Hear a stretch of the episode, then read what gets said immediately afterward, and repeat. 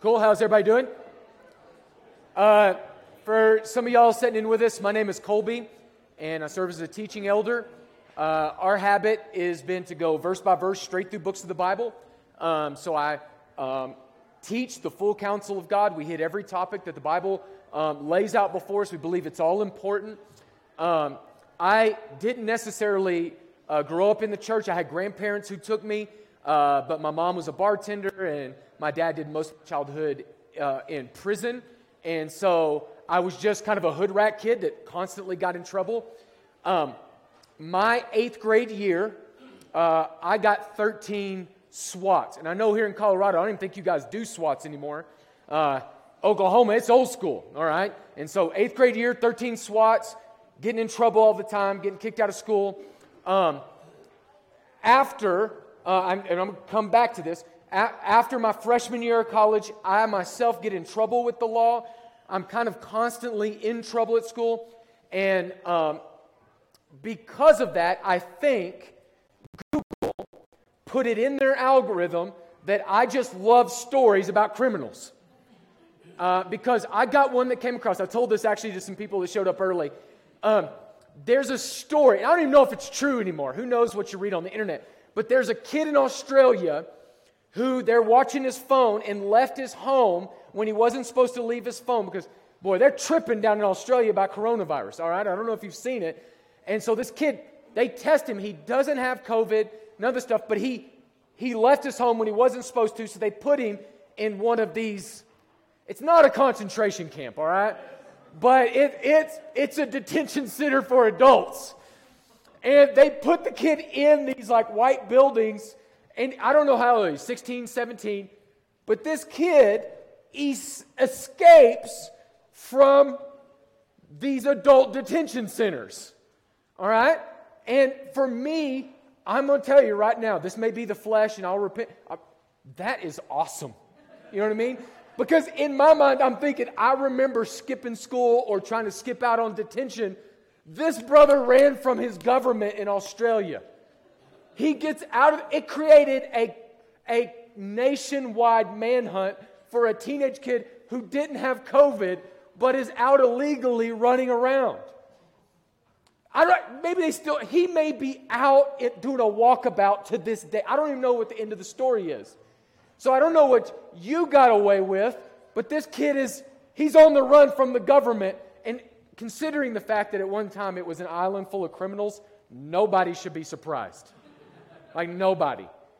And so I, I, I read that story and I, I just, I kind of love it. You know what I mean? And there's something about criminals that I, I follow. When I first started doing ministry, I started doing, similar to what uh, Dennis does, I started doing jail ministry.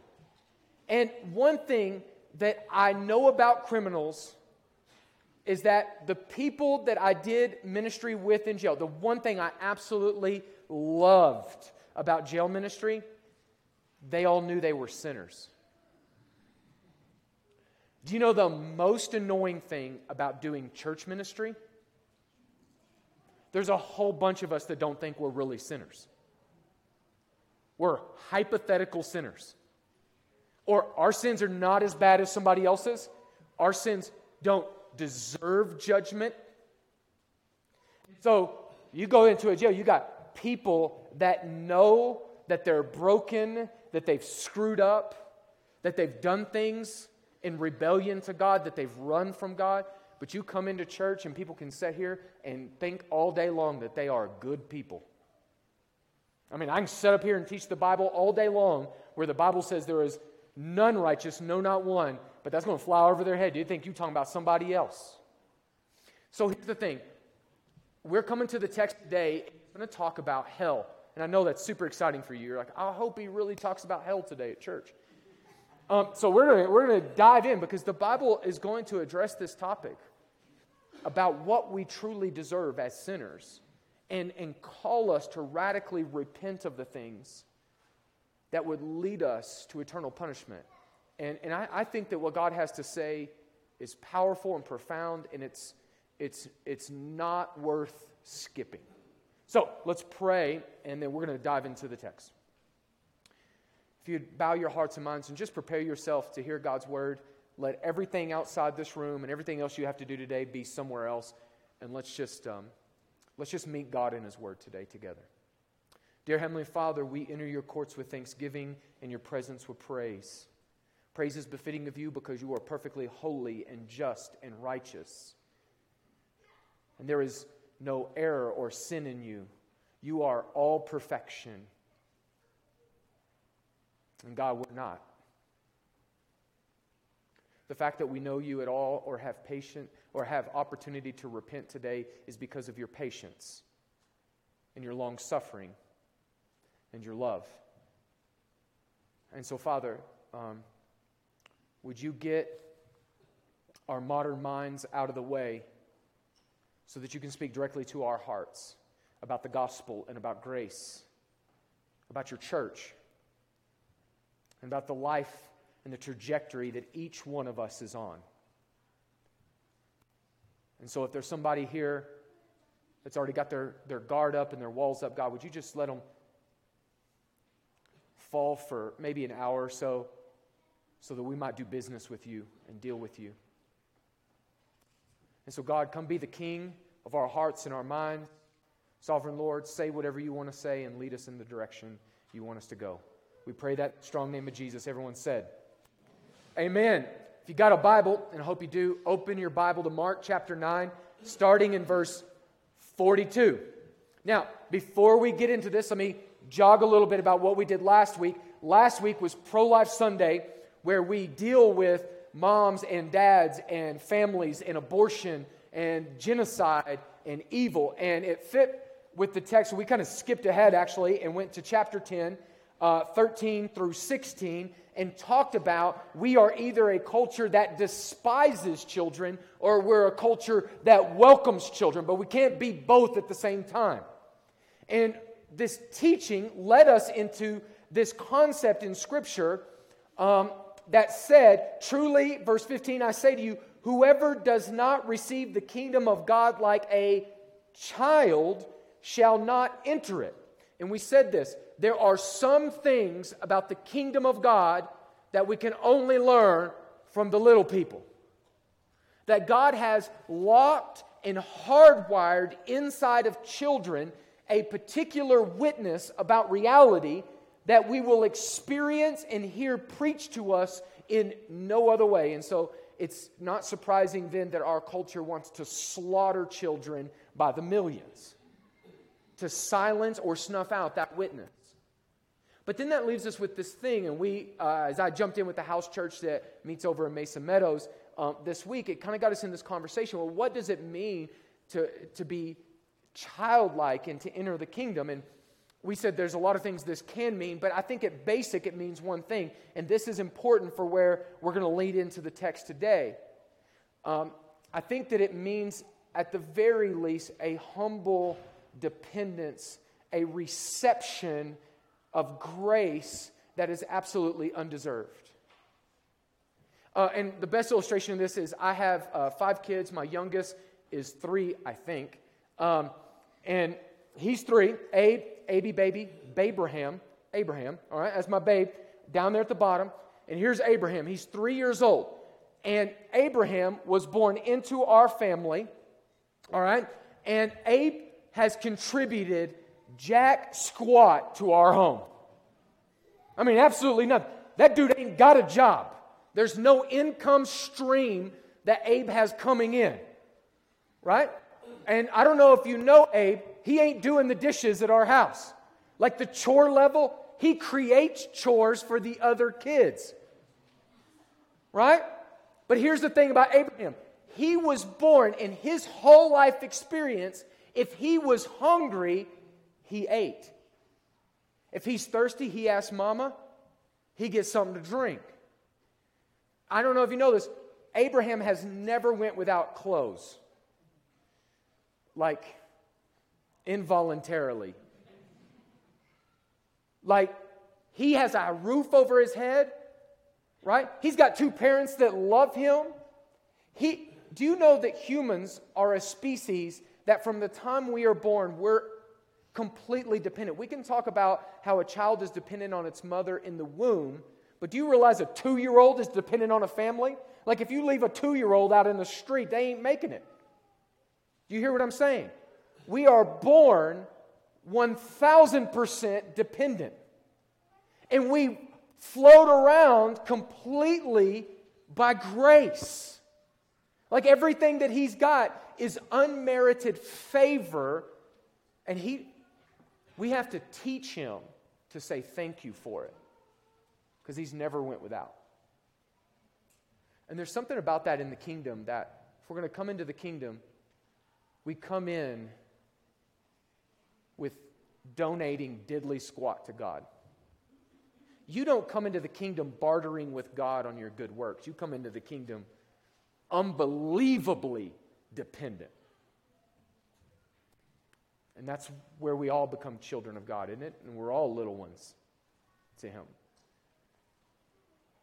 And so I think that's, in some ways, the same kind of spirit that he had been talking about in 33 through 37 when he talks about receiving a child in my name. He keeps using children as this illustration of childlikeness. Now, this, I've said this before, this is not childishness.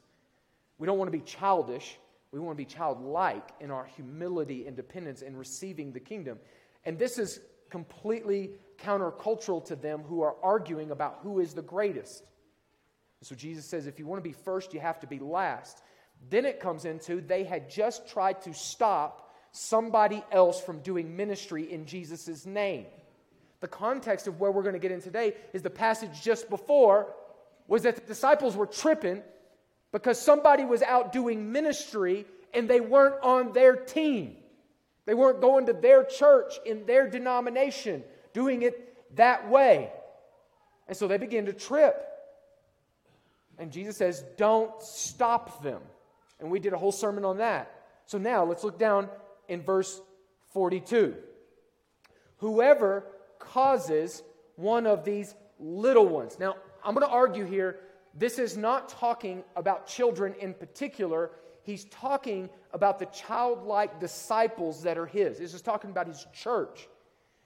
These little ones, exactly the same type of context from verse 41. Truly I say to you, whoever gives a cup of water to drink to you because you belong to Christ will by no means lose his reward.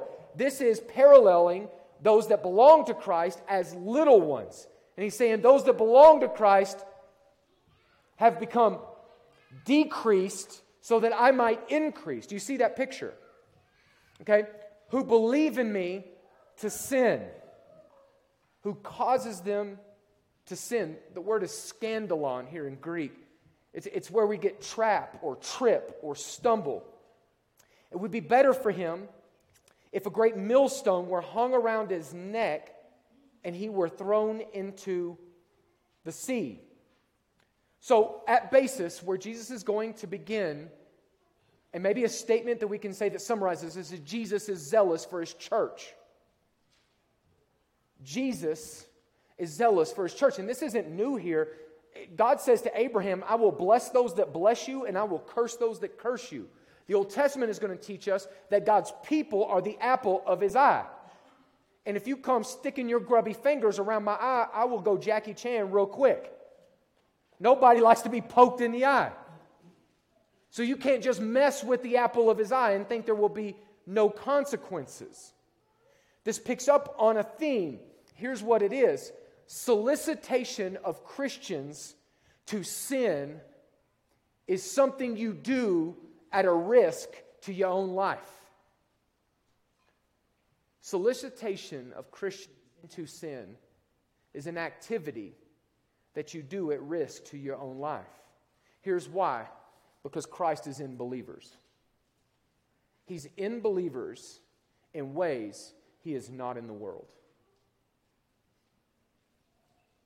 You can't isolate the Christian from Christ. They are inseparable. Corinthians even makes this argument about sexual immorality that when we commit sexual immorality, we are joining God's temple to a prostitute. And the argument is how dare we? Nothing in Romans separates us from Christ. So maybe before we gossip about another Christian, we need to pump our brakes. Amen? Before we write a blog bashing the whole church when we're really just wanting to talk about our local church, we should be careful about what we post. Before we go on a rant on social media about a church or another Christian, the Holy Spirit should filter that junk. Amen?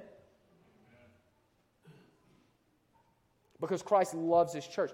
Do you realize that the Apostle Paul was called Saul and he was persecuting the church? God knocks Paul off of his horse and he says, Why are you persecuting me?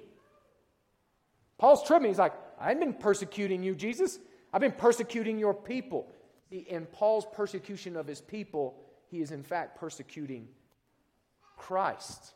How about this teaching of Jesus? He says, to, he comes to the, the end times. It's kind of an eschatological um, parable at the end, and he says, I was hungry and you fed me. I was thirsty and you gave me something to drink. I was naked, you clothed me. I was in jail and you gave me, you came and visited me. And the church responded, When did we see you hungry, thirsty, like needing clothes or in jail? And Jesus says, That which you did to the least of these brothers of mine, so you did unto me. See, I think we have a low view of Christ, and so we have a low view of how we treat the church in whom Christ dwells. This is important because this is the basis of the holy threat that Jesus is about to make. The basis of this threat is if you kick the bear cub, you're going to answer to mama. Everywhere in the world where you see the church bleeding, you are inevitably seeing God bring judgment or revival. Tertullian, the early church father, said, The blood of martyrs is the seed of the church. That many nations and governments right now that are persecuting the church are making its implantation inevitable, or they're bringing about their own judgment. So, he uses this language that for those that would solicit Christians into sin, it would be better for him if a great millstone, now I got a picture of this that the guys will bring up, a great millstone were hung around his neck and he were thrown into the sea. All right? Uh, and so, what is a millstone in the Bible? Let's look here, go to the next one. This is a millstone. Uh, it's not a small rock. Uh, go to the next one. Uh, most of the time, it, you harness it to an animal because it took multiple men in order to turn it. They would put the grain on the inside of it, and then the weight of the stone would crush the grain um, and make it useful. So go to the last one. I think there's one more. Um, in regards to this, there were smaller, smaller versions, such as this one, that were there. Romans would sometimes take Jews and execute them by tying through this hole in the middle a rope around it and tossing them into the sea. Now, the Jews were not a major seafaring people, even though they lived on the Mediterranean. They had an absolute fear of water, right? And so the Romans executed them in this way because it also said something about their graves. When they were thrown into the water, they would have no gravesite, they were just buried um, unmarked inside of the water right? You don't have to be like uh, a doctor to know that the neck is not the strongest part of the human body. Like I went and watched Jeremy uh, wrestle this last week, and when you're in wrestling, they're doing all these exercises to build up the neck because some other big hefty kid is going to put their hands on your neck and weigh you down, which is unbelievable to watch at my age, right? Because I can sleep on my pillow wrong, and for two weeks I will be complaining, right? And they're just going to lay on each other's necks. It's, it's like a weak point in the human body. If you control the neck, you can control the whole direction of the dude. And so Jesus is coming. I, I, the person does this. It would, this is comparative language. It would be better for you to have one of those stones wrapped up around your neck and you be thrown in the sea than to cause a Christian to stumble in sin. Do we feel the gravity of that? Holy threat. Do we feel the gravity of it? Do we, do we have any sense of the righteousness of it? He says it would be better. Be better. So let's, let's go from the outset of this whole passage. I think every single one of us is going to have to grapple with getting the depth and the sense and the severity of what Jesus is communicating here. Like, we all are going to be slow to get this. Now, uh, if that's hard to get, let's go to the next one. 43 says, And if your hand causes you to sin, cut it off. It is better, again, comparative language, for you to enter life crippled than with two hands to go to hell, to the unquenchable fire. And if your foot causes you to sin, cut it off. It is better for you to enter life lame than with two feet to be thrown into hell. And if your eye causes you to sin, tear it out, for it is better to enter the kingdom of God. The kingdom of God is parallel to life here. With one eye than with two eyes to be thrown into hell, where the worm does not die and the fire is not quenched. Hell is unquenchable fire where the worm does not die. The kingdom of God, which is different from this place, is parallel to life. Three parts of the body that are mentioned here are hand, foot, and eye. So it's like Jesus going full pirate here, losing hand, foot, and eye. And we've taught that here before.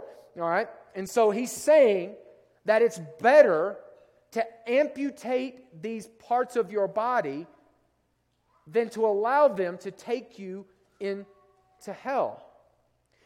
He didn't say the wisdom teeth. Because if he would have said wisdom teeth, I think I'm good. I could lose my wisdom teeth. He took incredibly valuable and precious parts of the body that none of us would want to lose. If you're a multimillionaire in here and you lost your hand, how much money would you give in order to get the hand back instead of a buy a new house? The hand is more valuable than the house. He takes something that every single human would say, there's no amount of money I would take in order to give up my hand or my foot or my eye. He takes some precious. I do not believe Jesus here is saying actually to amputate those things. Because if it were true, then some of you in here could cut off a hand and you'd be free from sin. And people without hands still find a way to sin. So I don't think it's amputation, all right? I think what he's getting at here is the concept of value. We value the things that help us sin and pursue our idols. And Jesus is going to say that no matter what is precious to you, nothing is worth keeping if it leads you to hell. The most valuable asset you have in your life is worth forfeiting in order to enter the kingdom. Let me, let me just be on the outset for some of us that are shocked by this. This is not weekend Christianity, amen? Nominal Christians will never get this because they'll say, that's too extreme. Don't be too serious. Don't give up too much. But Jesus is going to respond and say, unless you take up your cross and die, you will never enter the kingdom. And by the way, taking up a cross and dying is more extreme than a hand and a foot and an eye, right? So this isn't different than the same call to discipleship that Jesus has had upon us from the get go. But the, the reality that Jesus is trying to say here is that sin is serious and hell is real. And there is no calamity that could fall upon you or that could fall upon me than that we choose our sin over our Savior. No calamity, no car wreck, no loss of property, no loss of hand, foot, or eye that is greater than this. Now, let's get into the, the, the, this topic a bit. Because I would imagine that for most of us here, we've, uh, if you've attended church at all, you have likely never heard a sermon, especially the young people, about hell. I mean, unless you come from one of those old school, right? Like for most of us, when we think about hell, we probably have a Hollywood cartoonist caricature that is made by people who don't know the Bible that has infiltrated our thinking about hell more than the Bible has infiltrated our thinking. We have a medieval Hollywood knockoff thing that the Bible would probably affirm is that's not even accurate. Furthermore, we kind of had this old school mentality of fire and brimstone, right? There used to be these fire and brimstone preachers everywhere. And the picture, oftentimes picked up by Hollywood, if these are like um, manipulative, hate filled preachers. But if you begin to read history, as I do, you can read some of the most fire and brimstone preachers, which some of you might have read Jonathan Edwards for an English class, for instance. Sinners in the Hand of an Angry God is a sermon most high school students have to read. If you start to study Edwards, you realize how often he wept over his people. He wept over his people, that's proper English. How much, as a loving pastor, he warned them of the dangers of sin. As a loving pastor, he, he tried to keep them from the curse. He tried to warn them of the dangers of hell. But we don't have the loving pastor trying to steer his sheep in a good direction. What we have is hate filled Hollywood version of fire and brimstone. So even when we come to a passage here that starts to deal with hell, we import all kinds of cultural baggage about what this is going to lead to or what it won't. But the Bible is going to come to this and say no one talked more about hell than Jesus. Jesus, as a matter of fact, talked more about hell than he did heaven. You can go into all kinds of parables that Jesus taught about the wise versus unwise uh, virgins. You could come into parables um, about uh, unworthy or foolish stewards who were cast into outer darkness. You could get into stuff that has nothing to do with parables. You could get into real stories he told, like the rich man and Lazarus. And the rich man was in a place of torment separated from Abraham's bosom. You could get into a separation of the sheep and goats, and I'm not talking about Tom Brady. All right? And about that the place of hell was not originally created for us, it was destined for the angels who fell, the devil and the angels that went with him. So here's the thing Jesus, who many would argue throughout the world is the most loving person in the world, talked more about hell than any other character in the Bible. It's not necessarily a novel subject, though, is it? Have you ever read the Old Testament?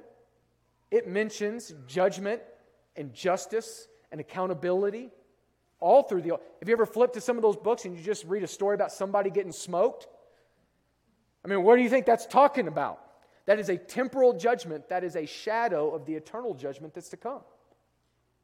See, we, we come to this now and we say, well, aren't we supposed to be talking about a God of love? Well, here's my argument.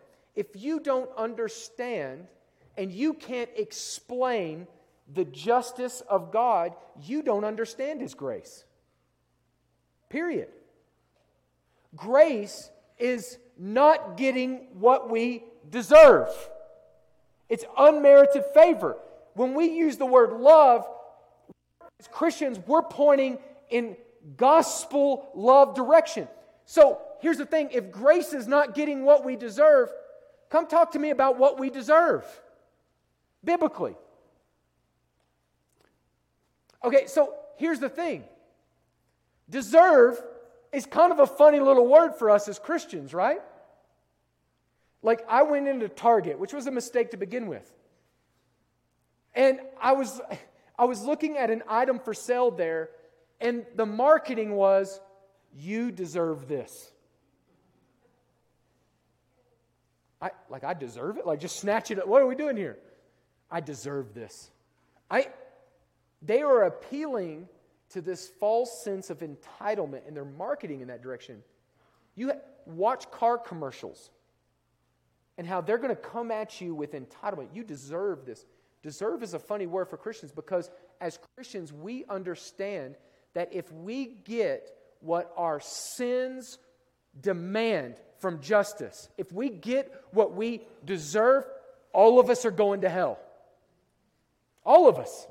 Matter of fact, the Christian is the person that looks at the evil we've done with our hands, the things that we've said, the things that we have thought, been a part of, and we can blatantly look at the Bible and look up to God and say, God, I deserve your wrath. I deserve punishment. If nobody here wants to play the deserve game, what I want is mercy. God, don't give me what I deserve, give me Jesus. Have mercy on my soul. Grant clemency. God, I deserve hell. No, let me put it to you this way nobody's going to heaven sitting around drinking coffee, being like, well, I deserve to be here. That guy, yeah. Right? There's nobody in heaven talking about how they deserve to be there. All of us are going to be like, I absolutely do not belong here without Jesus. I don't belong here. That's the beauty of the gospel. You want me to talk about why people don't get how precious the love of God is? It's because they don't understand how strict his justice is. The stricter the justice, the sweeter the mercy.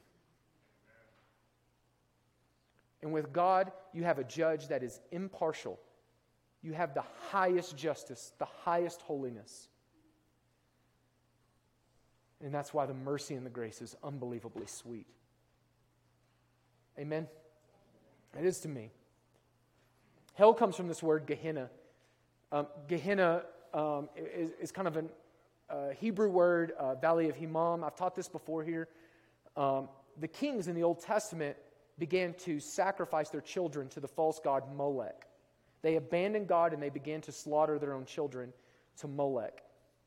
And this place was decried by the prophet Jeremiah. Eventually, the practice was ended by the righteous king Josiah. And in this valley, it became basically where the abortion clinic was, it became the city dump. And they would throw trash and garbage and sewage, and they'd throw dead bodies there. And, and so there was constantly sewage and maggots and trash and it was just something that constantly had burning in it, right? And so this picture of uh, basically the city dump became the lake of fire precursor that would happen in the book of Revelation. And so Gehenna was this thing. And so some people will come and say, well, surely hell is a, Gehenna is a metaphor for something else, right? Like this picture of unquenchable fire or worm doesn't die or outer darkness or separation or torment or lake of fire or Gehenna because it's talking about, it has to be like a metaphor for something else. And I say, yeah, I think that's absolutely possible. Um, but do you understand how metaphors work? like it's a, it's a metaphor for something far worse than a valley outside the gates of Jerusalem. That is a small picture of a greater reality. And the greater reality is the justice of God pointed at sin with no filter of the blood of Christ. That's the flame. It's the wrath of God. And I get that modern preachers want to explain that away because they don't want to deal with the holiness, the justice of God. They, in some ways, trying to erase hell, think they're making God more loving, when in fact, without the justice of God, you don't understand the grace of God, and so they're actually making God less loving.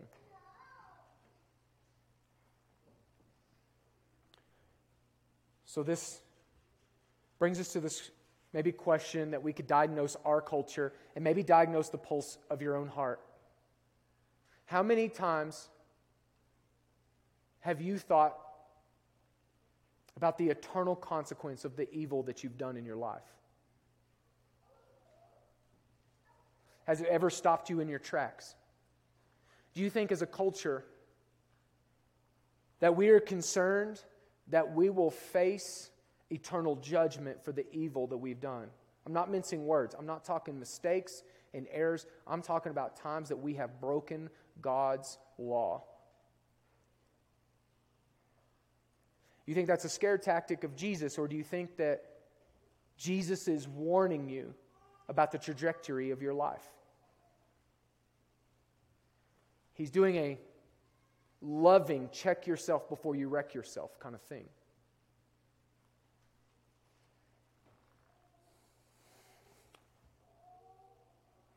It's interesting. The Bible would affirm here that everyone that goes to hell chooses it because they choose something else instead of Him and the kingdom. Everybody that goes to hell chooses it. They want sin and they want separation from God. In the end, God is either going to look at us who have chosen our sin and chosen not to follow Him. He's going to look at us and say, Thy will be done or here, we're going to look at God, abandon our sin, and say, God, your will be done. And it's going to be just. Either we're going to be given what we deserve eternally, or God is going to be just and the justifier by paying the penalty of our sin on our behalf through faith of Christ. That's it. That is the option. In the end, we either say to God, Thy will be done, or God says to us, Thy will be done. One way or the other. And in one sense, I don't want to belabor this, but what are people complaining about? What are people complaining about? Do they want forgiveness of their sin? Do they want to not go to hell? Look to the cross and the forgiveness that's been given. Oh, well, and abandon it and turn from that sin and follow Christ. See, that's the problem. I want my sin and I want forgiveness and I don't want to turn from it. See, I want to sin and do evil without consequence. I think that most of us, just to be a thousand percent honest, actually believe in justice. I think we have an internal sense of justice. Here's why I know get in line at McDonald's and let somebody cut you. I mean, in one of those cuts where they don't even give you the Midwestern, hey, sorry, and cut in front of you, they just cut. Is there not something inside you, something so trivial as getting cut in line? Your justice, some of you that are packing heat will tap a gun that is hidden on your person, right? What? You got this sense of justice within you that you have wronged me. I think we get justice, right? Here's something that I know I have uh, done lots of marriage counseling with um, lots of different couples that have had just different things that they had to work through. And almost every single session that I've ever done in marriage counseling has begun with one person looking at the other person and say, You need to fix them. Uh, that's not your guys' marriages. Y'all are all perfect. All perfect. It's like as though I'm hired and you got no problems over here. It's all them. They're all messed up. Let them have it. Right? Mercy for me, justice for them. Anybody? Do you know how hard it is in a marriage counseling situation to convince both people that they're both part of the problem?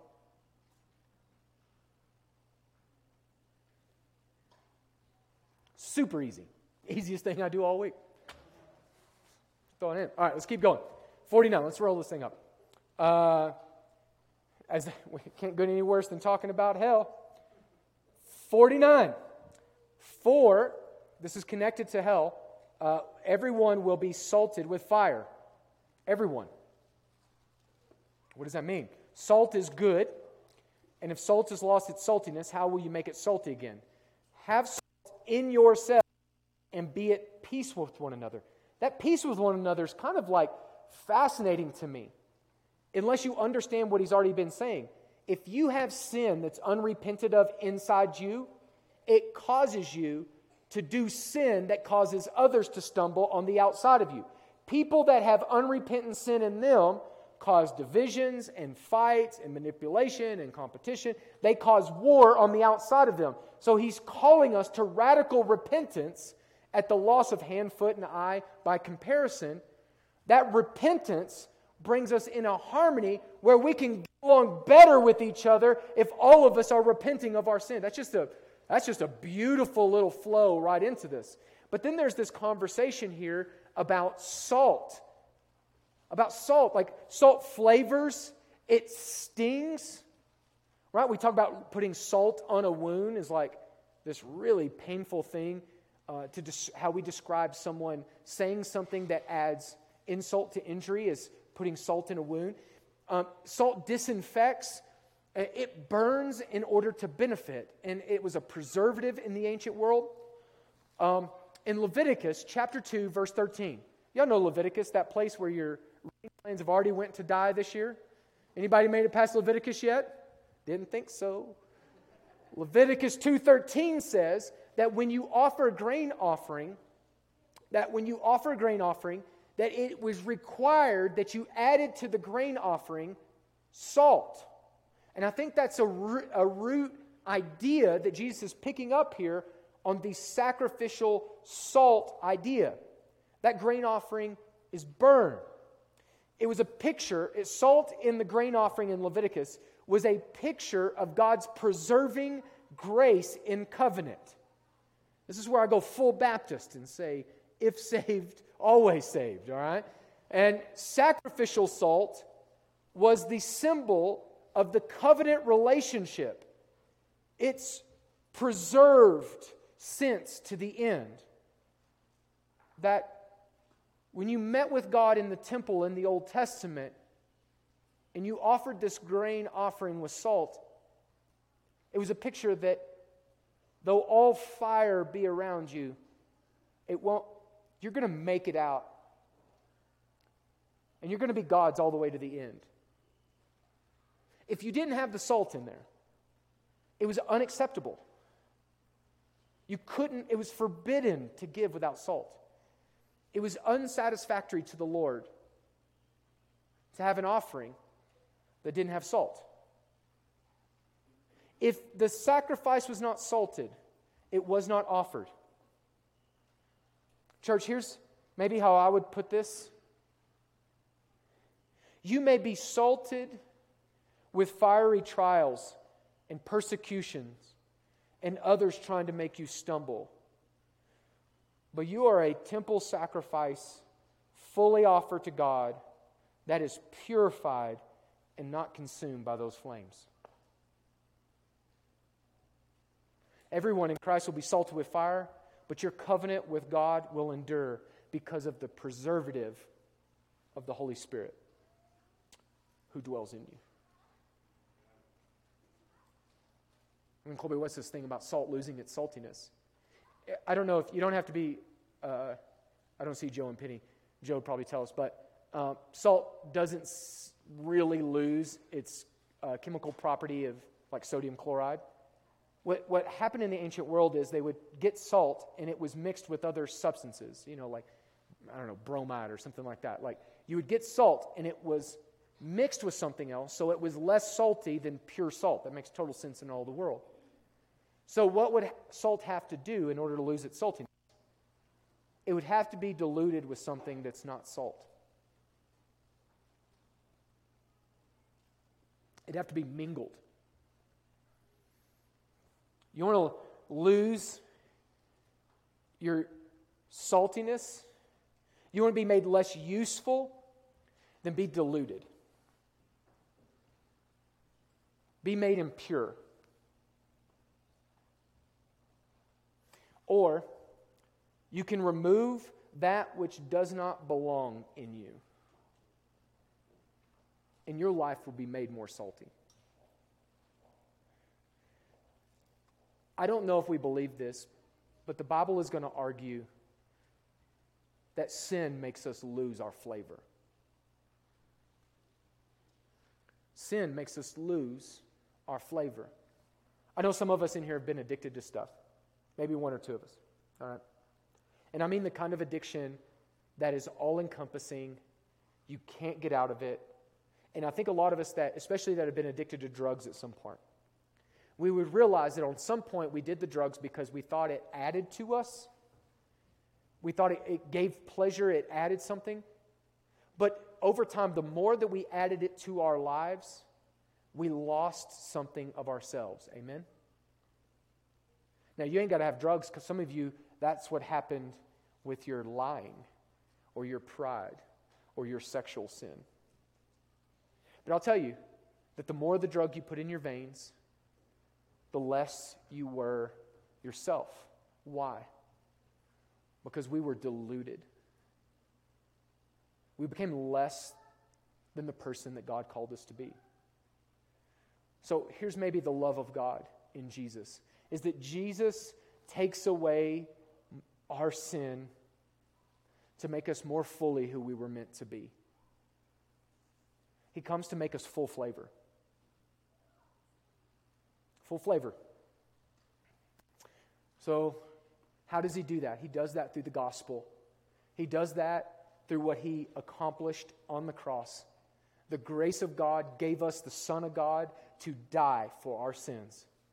And I will say this you will never repent of sins that are as, as precious to you as your hand, your foot, and your eye without the grace of God. Without the grace of God, you will never let go of sin. So, my question for you is Have you ever answered this radical call of discipleship? A call to turn from the path that is leading you to the worst possible outcome and the worst possible version of yourself. Have you ever turned from that path that turns to Jesus, who is the best, and draws you into the best full flavor version of who you were meant to be from the beginning? Have you ever answered that call? Because it, if you are chasing sin now, having heard what we have talked about today, you are chasing that sin and ignoring the cross and the truth of God, which has been laid out before you today. And in order to get that thing that you want, you're going to have to run rampshod right over all the truth of God that's been revealed to you in your life. One last story and we're done. Martyn Lloyd-Jones was a great preacher. He was a doctor and then became a preacher in uh, kind of an old school 20th, early 20th century kind of guy. And uh, he told a story about debt that I think kind of explains this. He said um, if he had a friend stop by his house and the friend saw a bill on the ground and picked it up and realized it was a debt that his friend owed and paid the debt, Martyn Lloyd-Jones says, I would have no idea how to respond to my friend unless I knew what the debt was. Like if it was just postage due, we might bump, slap, handshake, right? If it's a small bill, I might very graciously thank them for paying it. But if it's the IRS about to seize me, my wife, my kids, my boat, my house, every I'm going to jail without this thing. I've never paid taxes, right? I'm an outlaw out here on the Western Front. And the government is looking for me, and my friend comes and pays a debt he did not owe that I was incapable of paying I got to go something in gratitude more than a handshake. I might fall at his feet, at his feet. I might, I might go above and beyond in gratitude to what he has done for me. But see, the thing is, is until I know what the debt was, I don't know how to respond in gratitude. If you don't, church, understand how you've lost your salt, and how you deserve hell, then you won't get the cross, where Jesus takes the wrath of God. You may give you different language. This is where Jesus takes the hell that we deserve. You won't sing until he's paid a debt for you like that. Until you can look at the evil that you have put your hands to throughout your life and see what justice rightly demands on that. Until you see that evil and that justice being satisfied on the cross, you're not going to sing. Unless you understand hell, you will never know how much Christ loves you. People trying to make God more loving by erasing hell are actually making him out to be less loving than he actually is. All of the plot lines of justice and grace converge at the cross. Amen? Let me pray for you.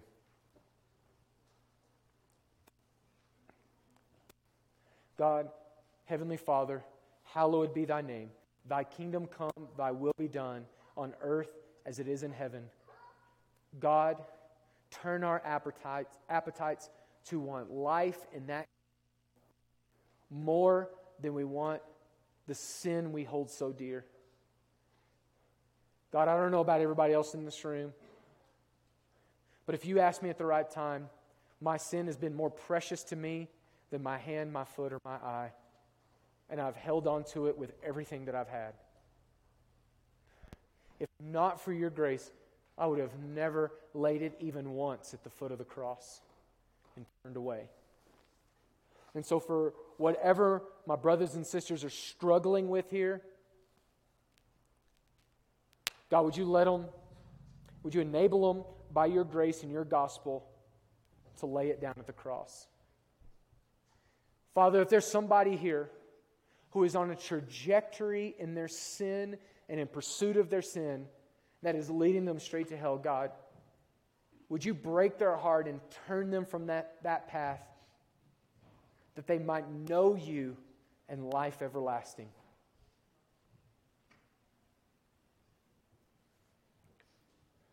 God, give us a seriousness about what your word says, a seriousness about sin, and a seriousness about life in your kingdom. Father, thank you for Jesus, who took our hell, who took the justice we deserve, who took our wrath, who took our punishment, so that we might go free. God, forgive us where we think we're not criminals. Forgive us where we think we're good people who don't need grace. Have mercy on us, we pray. In Jesus' name, everybody said.